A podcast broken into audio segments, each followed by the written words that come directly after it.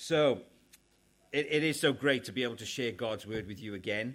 And in the beginning of the year, I started off by sharing what it means to trust in the Lord, if you remember. That was how we started the year off trust in the Lord, Proverbs 3, 5, and 6. And I spoke about how 2020 had been a challenging year for us all, especially the church. And we also knew that things would get more challenging in the years to come this year. In May, I got to teach again about the persecuted Christian and what God says to us through his word and the life of Paul and how he encourages us to endure with joy through these tri- tribulations and trials that we face.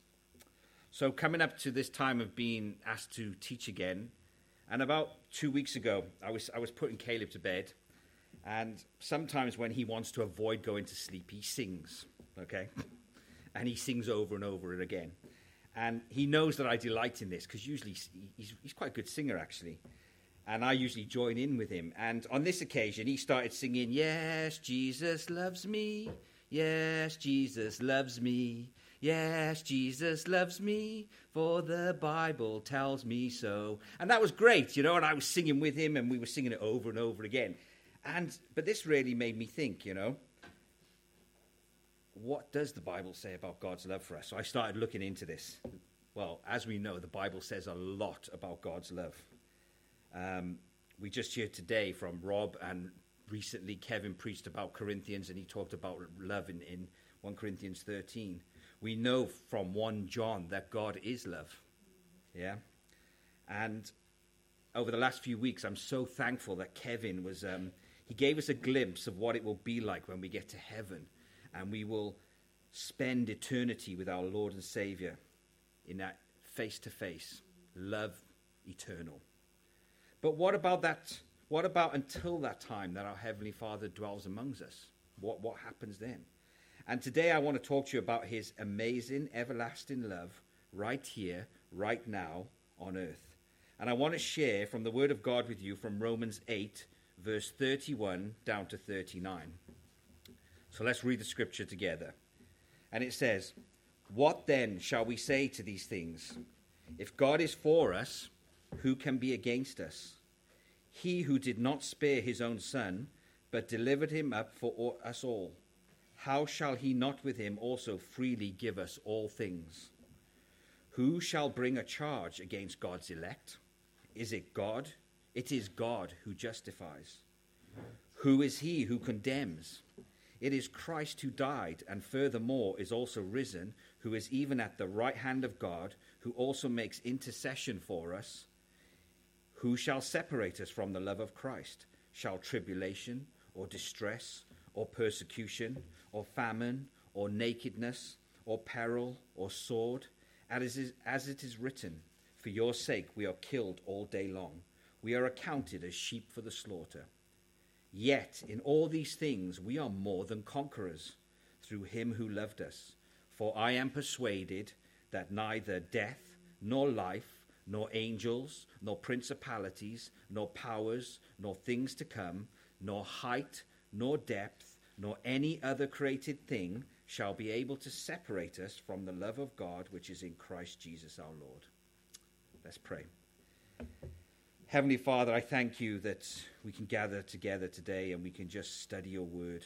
I do pray, Holy Spirit, that you would just use me as a vessel to speak your truth and that we would worship you through your word and that we will bring honor and glory to you, Lord Jesus, as we learn of your everlasting love. I thank you for this in Jesus' name. Amen.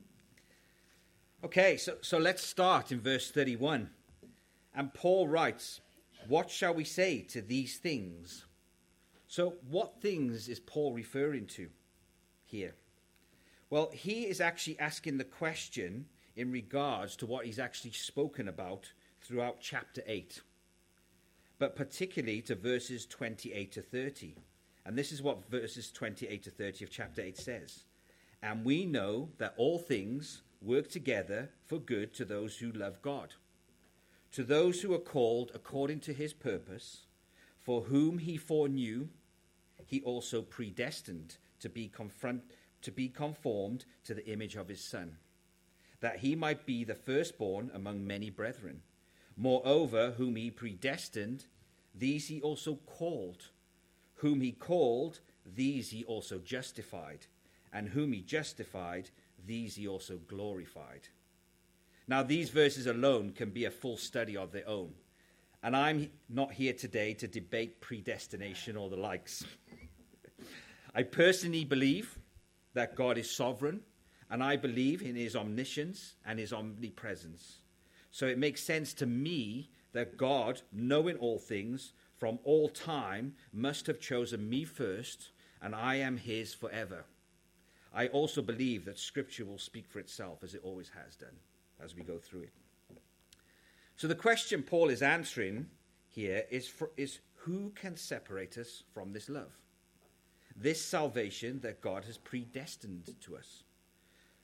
He was anticipating that some people might think that we can be separated from God. And throughout the ages, there have always been people who have said this that we can be separated from God and His love, that we can lose the glorious gift of salvation. So he asks four questions here of persons that we might come up with that can separate us from the love of God. The first question in verse 31, it says, If God is for us, who can be against us? This is asking whether or not any human can separate us from God's love. Maybe at times we think that people come against us for our faith. And we know that this is true in this life. Maybe it is loved ones, or maybe family, or people who are close to us. Jesus himself said in Matthew 10, verse 34 and 36 do not think that I came to bring peace on earth. I came to bring, but I came to bring a sword. For I have come to set a man against his father, a daughter against her mother, and a daughter in law against her mother in law. And her man's enemies will be those of his own household. So we know, as many of us can attest to, that family members, loved ones, will come against us for our love of God. Some will not even believe in him themselves. And it hurts, it does, but this is just what Jesus said would happen to us. Other people that come against us in the world are the culture, the society of today comes against us for our faith. The secular education system comes against us, what we believe in in its truth. Many false religions come against us and what we believe in. Cults, even religion itself can come against the truth of God's word. But Paul is answering this question with the question, you see, because what it should actually translate to, instead of saying if God is for us, it should translate since God is for us, who can be against us? Let us turn together to Psalms 27. And I want to read here together with you what David speaks of in the, about man and coming against him. And, and it is actually such a beautiful psalm when you read it. So I'm reading from Psalm 27, and we're going to read from verse 1 down to verse 6. The Lord is my light and my salvation.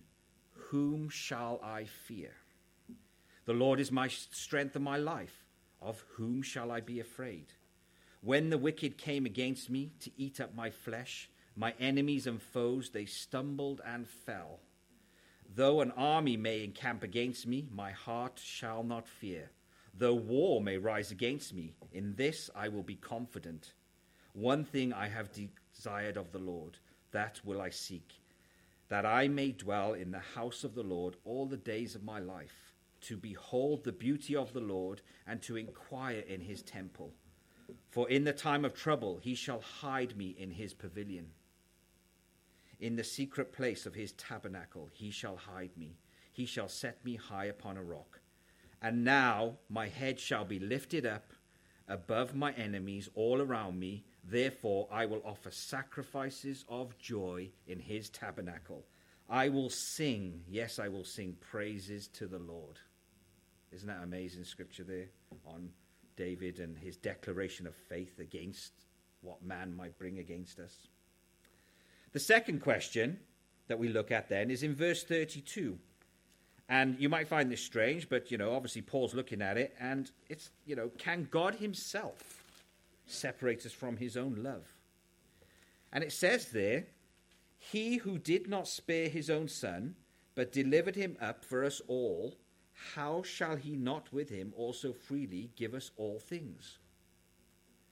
As John MacArthur puts it, this is a simple argument of the greater gift versus the lesser gift. Romans 5, verses 6 to 8 says, For when we were still without strength, in due time Christ died for the ungodly. For scarcely for a righteous man will one die. Yet perhaps for a good man someone would even dare to die. But God demonstrates his own love towards us in that while we were still sinners, Christ died for us. You see, someone might decide to give up their life for a good or righteous person. I find that quite rare. I haven't heard much about it. You do occasionally hear about it in history. But how many of us would give up our lives for an evil person? Yet God did this through his Son, Jesus, dying for us, evil sinners. Some of you know that a few years ago, my, um, my eldest son David was in hospital and he was um, critical with kidney failure and he almost died. And, and, and, as a father, I felt so helpless at that time. And um, I prayed and I cried before God that he would save him. I think at one point, I even asked God that he would take my life in his place, you know? Because, because this is what parents do they love their children so much that they wouldn't want any harm to come to them. But now here we have God who's given up his own son. We hear from John 3:16 that God so loved the world that he gave his only begotten son that whoever believes in him should not perish but have everlasting life. That was the greatest thing God could have ever done out of love, to sacrifice his only son. When we look back and we hear the story of Jesus, who killed Jesus? Was it Judas for money? Or was it the Pharisees out of envy? Or perhaps it was Pilate out of a sense of power? No, to all of these things, it was God out of love who killed Jesus for us. Isaiah 55, verse 10 says, Yet it pleased the Lord to bruise him. He has put him to grief. When you make his soul an offering for sin, he shall see his seed he shall prolong his days, and the pleasure of the Lord shall prosper in his hand. So, if this was the greatest act of love ever, then surely it is the lesser thing that God should give us all things to attain to salvation and never be separated from his love. He cannot and will not allow those he has predestined to be separated from his love also note that he gives us these things freely, which in other words uh, points to his amazing grace. That's what the word freely is. It's his grace that gives us these things. John 10, verse 27 to 30 says this My sheep hear my voice, and I know them, and they follow me, and I give them eternal life, and they shall never perish, neither shall anyone snatch them out of my hand. My Father who has given them to me is greater than all, and no one is able to snatch them out of my Father's hand. I and my Father are one. So, the third question then that Paul looks at here in verse 33, and you could, the beginning of verse 34, is if Satan can separate us from the love of God. It says, Who shall bring a charge against God elect? Who is he who condemns? Now we know from Revelation 12, verse 10, that Satan is the accuser of the brethren, who accuses us before God day and night, and is Satan also who condemns us.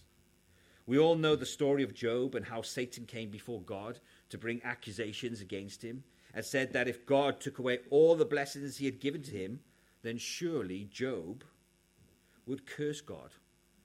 Satan does the same thing today, bringing a charge against God's elect trying to condemn us in our hearts, maybe by telling us that God doesn't really love us unless we have good things, such as the right job or the right house or the right spouse, or that our sins are too great. You know, maybe he tries to condemn us with our sins and tells us in our hearts, you can't ever be close to God. Your sins are too much. Romans 4, verse 10 and 11 says, and it is actually quoting from Psalm 14 as it is written, there is none righteous, no, not one. There is none who understands, there is none who seeks after God. So are we doomed? No. For thank God that he says in Romans 5, as we read earlier, and Pat, I know you will love this, but God demonstrates his own love towards us in that while we were still sinners, Christ died for us. Much more then, having now been justified by his blood, we shall be saved from wrath through him. And this is the exact answer that Paul gives to this question about Satan in verse 33. He says, It is God who justifies. God alone justifies us. There is no higher court in the universe. We are, who God's elect, as seen in verse 29 to 30 of this chapter, have been justified, and those he justified, these he also glorified. The fourth question, to whom might separate us from God's love, is in verse 34. And again, you know, it says there um, basically, it's, it's asking the question, will Christ himself condemn us? Because it says, who is he who condemns us? Right? And then it goes on to talk about it is Christ. Right? And um, it is Christ who died. Now, here, when we look at this, there are four realities or reasons why believers can never be found guilty. Firstly, it said it is Christ who died for us. His death was received by God the Father as full punishment for our sins. Ephesians 1 verse 7 says, In him we have redemption through his blood, the forgiveness of sins according to the riches of his grace. Or as Romans 6 verse 23 says, For the wages of sin is death but the gift of God is eternal life in Christ Jesus our Lord. Secondly, it says, and furthermore is also risen. The price that Jesus paid on the cross fully satisfied God. So much so that he resurrected him from the dead. Romans 4, verse 23 to 25 says, Now it was not written for his sake alone that it was imputed to him, but also for us. It shall be imputed to us who believe in him who raised up Jesus our Lord from the dead, who was delivered up because of our offenses and was raised because of our justification. So, because God was satisfied with the price Jesus paid and raised him from the dead, thirdly, it says, who is even at the right hand of God. Our eternal salvation has been fully accomplished because of this. As Colossians 3, verse 1 says, if then you were raised with Christ, seek those things which are above, where Christ is sitting at the right hand of God. Or let us look at Hebrews 1, verse 3 who being the brightness of his glory and the express image of his person, and upholding all things by the word of his power, when he had by himself purged our sins, sat down at the right hand of the majesty on high. Wow. That is such a beautiful verse describing Christ at God's right hand because of what he's done on the cross. Now, if these three realities or reasons were not enough for us to see that Jesus has no desire whatsoever to condemn us, then Paul adds a further amazing reality who also makes intercession for us. So, not only did Jesus die for us as full payment for our sins, he was then raised from the dead to show that the Father has, was fully satisfied with him. He also now sits at the right hand of God, fully accomplishing our salvation. But he is also our high priest in heaven, interceding for us always to ensure that we are never separated from his love and grace. Hebrews 7, verse 25 and 26 says, Therefore, he is able to save to the uttermost those who come to God through him, since he always lives to make intercession for them. For such a high priest was fitting for us, who is holy, harmless, undefiled, separate from sinners, and has become higher than the heavens. So here we've looked at four persons who might, some might argue, might separate us from God's love. Other humans in the world, God the Father himself, Satan the accuser, and even Jesus our Lord. But some might ask or say, well, what about me, myself? Surely I can break the seal or lose my salvation. Let's look at what Ephesians 1, verse 13 and 14 says to this. In him you also trusted, after you heard the word of truth, the gospel of salvation, in whom also, having believed, you were sealed with the Holy Spirit of promise, who is the guarantee of our inheritance until the redemption of the purchased possession to the praise of his glory. I think that pretty much covers us to say that we can't be separated. Some of you might say, well, what about those who were, I've known who were in the church and maybe fell away? Maybe they turned their back on God or even cursed him and have just never come back to God again. What about those? I think 1 John 2, verse 19 answers that question. It says, They went out from us, but were not of us. For if they had been of us, they would have continued with us. But they went out that they might be made manifest that none of them were of us. Some of you have, have heard my own personal testimony of how I came to know Jesus while I was um, attending a children's reformatory slash prison in South Africa. And when I came to salvation, I attended a church when I, after that. And it was a church that was not beneficial to my growth. And in fact, it, they hindered my walk to the point that I felt so hurt that I actually abandoned the church and I walked in the wilderness from my Lord. Did this separate me from his love? No, not at all. I remember as I was fulfilling the lust of my flesh that I was being continually convicted by the Holy Spirit to the point that after many years of pain within my own heart, finally one evening, after going out and getting drunk and high, sorry, I'm ashamed of this. It's the truth. I came home, and whilst flicking through the TV on one of the God channels, a, a, a whole an old hymn came up that I remember from church when I was young, and I fell on my knees and wept before God. And he sobered me up, and I spent the whole evening in repentance, of tears of repentance.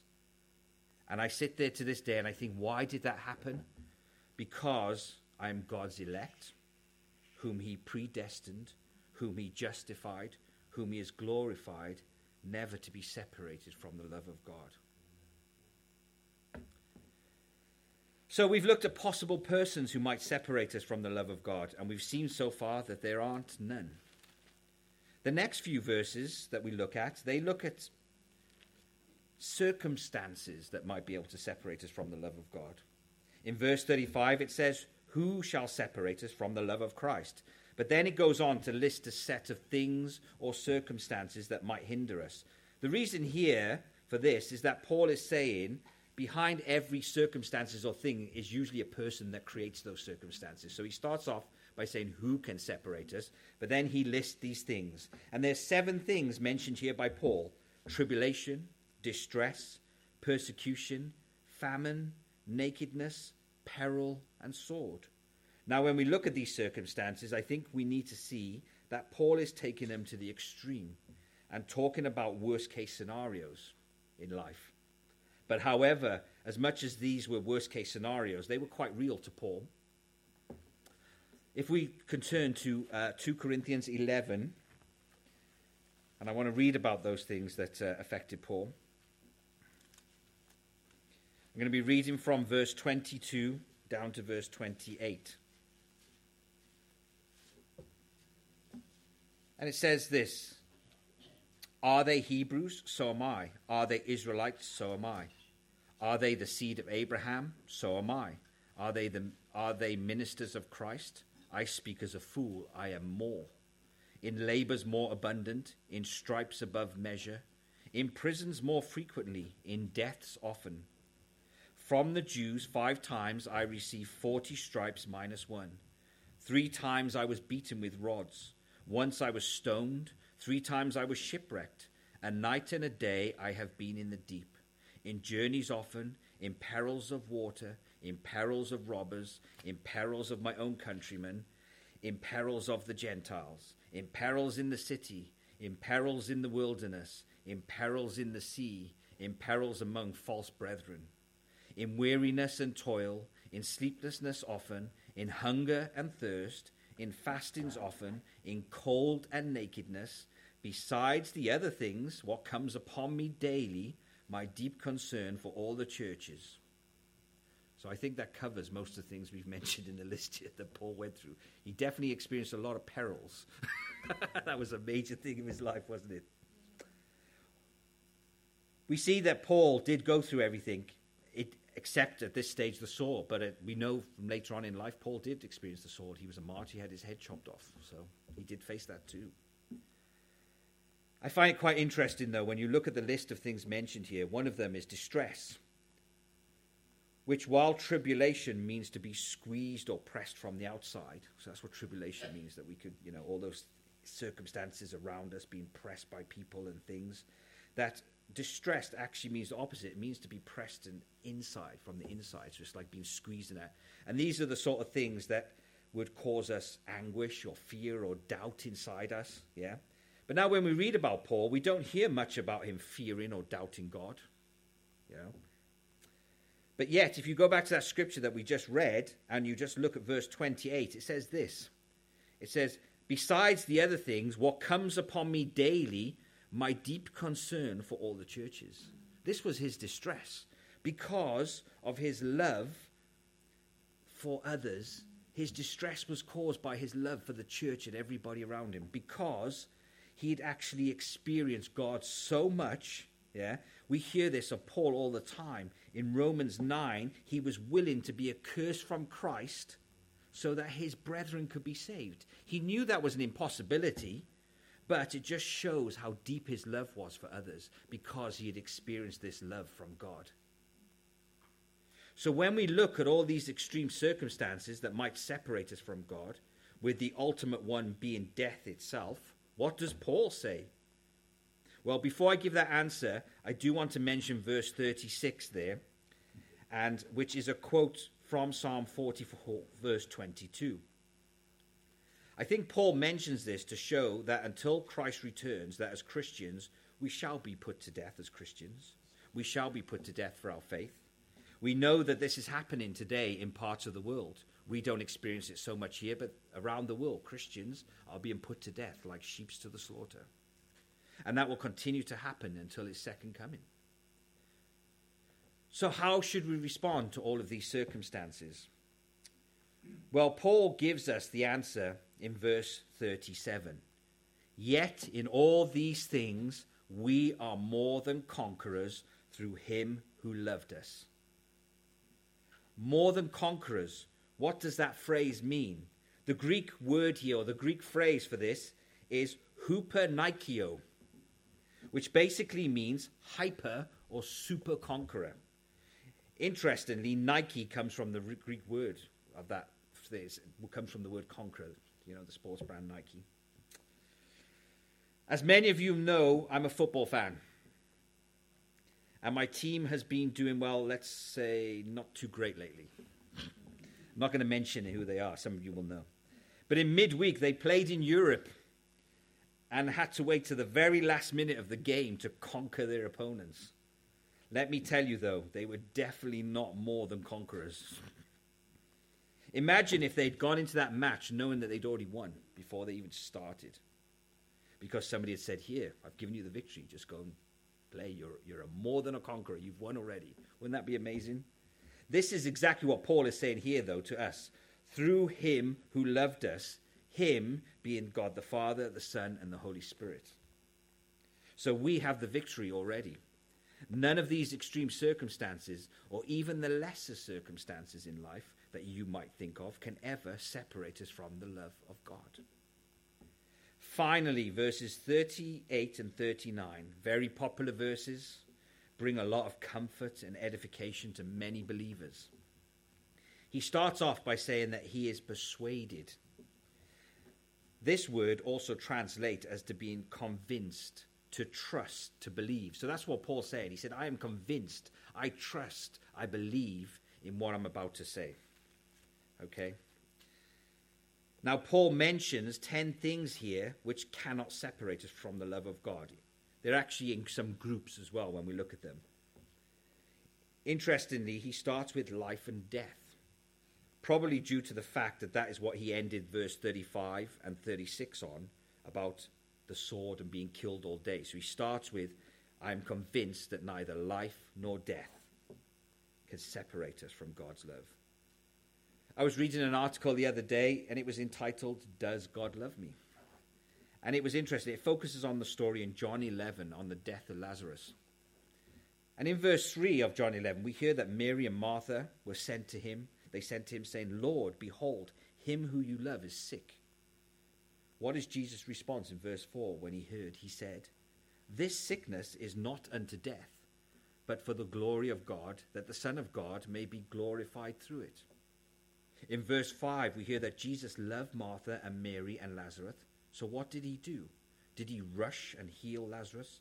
No, he waited two more days in the place where he was. And we know from the story that Lazarus died. But we also know that it was for God's glory and it was ultimately not unto death but unto life. Now, I love the way John Piper puts it. He says, My definition of love of God based on this text in, in John 11 is this God's love is His doing whatever needs to be done at whatever cost so that we will see and be satisfied with the glory of God in Jesus Christ forever and ever. I think that's an amazing description there. So we can see that neither life nor death can separate us from the love of God. Paul actually says in Philippians 1, verse 20, For to me to live is Christ, and to die is gain. Next, we look at angels, principalities, and powers. Paul is saying here that no angelic, demonic, or any other heavenly power can separate us from God's love. We have already looked at why Satan has no powers over us earlier.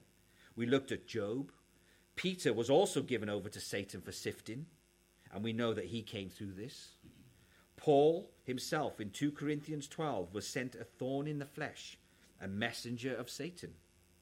However, God responded to Paul's request for removal of this by saying in verse 9, And he said to me, My grace is sufficient for you,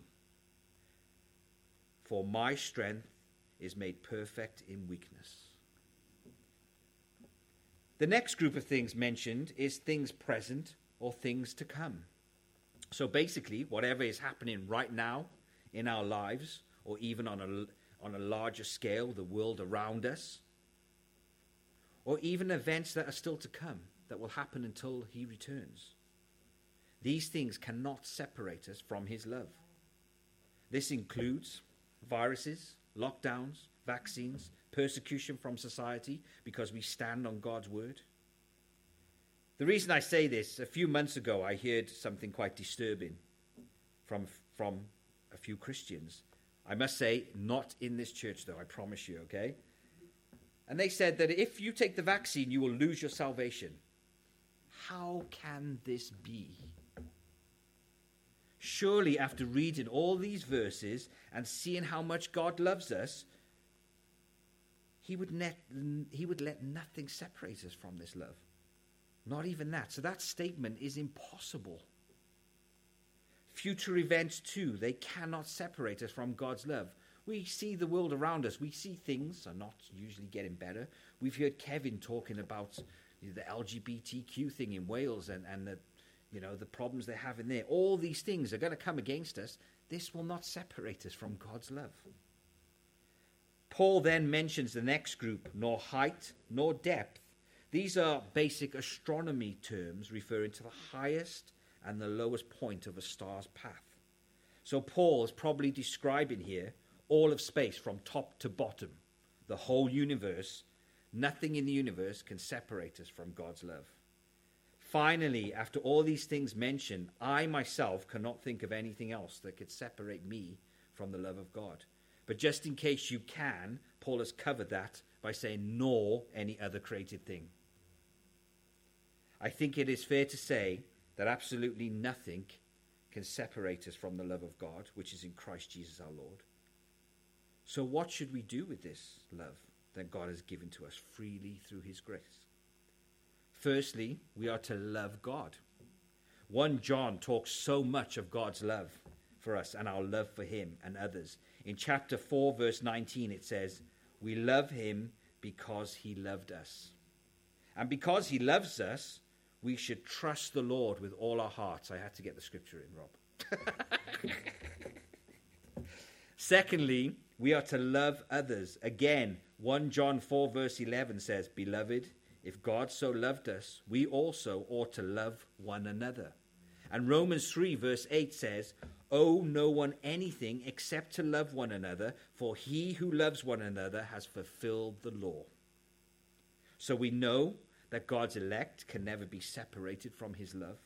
And because of his love, we are to walk in the Spirit and love him. And we are to love others no matter what the cost.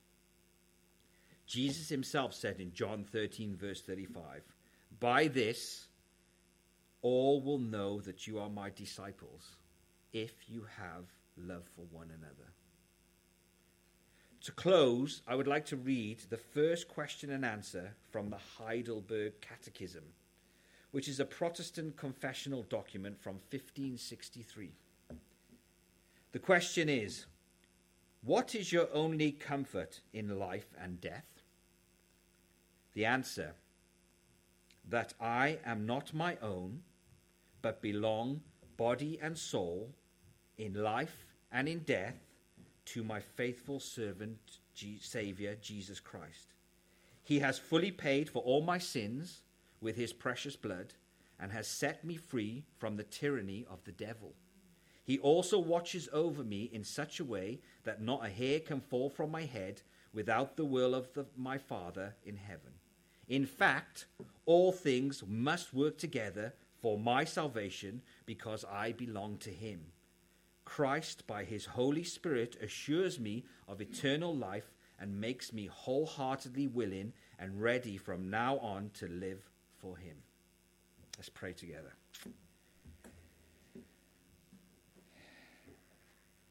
Heavenly Father, I just thank you so much for your word. And, and Lord, I just, Father, I thank you that through your words you have shown us how much you love us.